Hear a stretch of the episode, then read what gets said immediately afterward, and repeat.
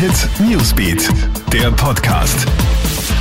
Schöne Grüße aus der Kronit Newsbeat Redaktion. Hier das Wichtigste für den Update an diesem Dienstagabend. Die Corona-Ampel ist heute Mittag aktualisiert worden. Sieben Bezirke wurden orange, 35 gelb geschaltet.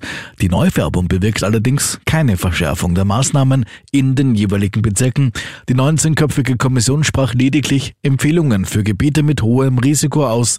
Neue restriktive Maßnahmen bei Veranstaltungen und Schulen sind nach Ansicht des Gremiums nicht nötig. Ja, trotz der Umstellung der Corona-Ampel auf Orange in sieben Bezirken bleiben die Schulen gelb und die Unis ebenso. Das stellt Bildungsminister Heinz Fassmann von der ÖVP heute klar bei einer Pressekonferenz. Man folge hier der Empfehlung der Corona-Ampelkommission. Die SPÖ und die NEO sprechen angesichts des Vorgehens von Ampel-Chaos. Lehrervertreter sehen die Schulstandorte alleine gelassen. Ins Ausland. Wir erkennen Lukaschenko nicht als legitimen Präsidenten von Weißrussland an.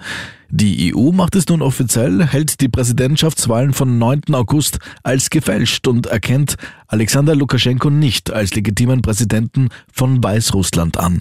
Gegen die Verantwortlichen für die Gewalt und die Wahlfälschung werden nun Sanktionen vorbereitet, heißt es von Seiten der EU. Und Lego stellt vom Plastik auf Papier um.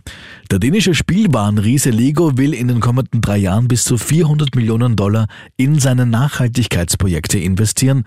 So wird der nächste Schritt sein, nach und nach die Einwegplastikbeutel abzuschaffen, in denen die einzelnen Bestandteile der Lego-Sets eingepackt sind. Ab dem nächsten Jahr sollen recycelbare Papierbeutel erprobt werden. In zehn Jahren, 2030 also, sollen alle Produkte aus nachhaltigem Material sein.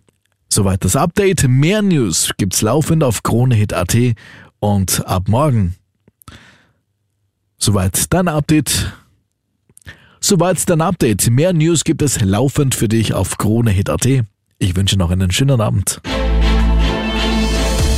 KroneHit Newsbeat, der Podcast.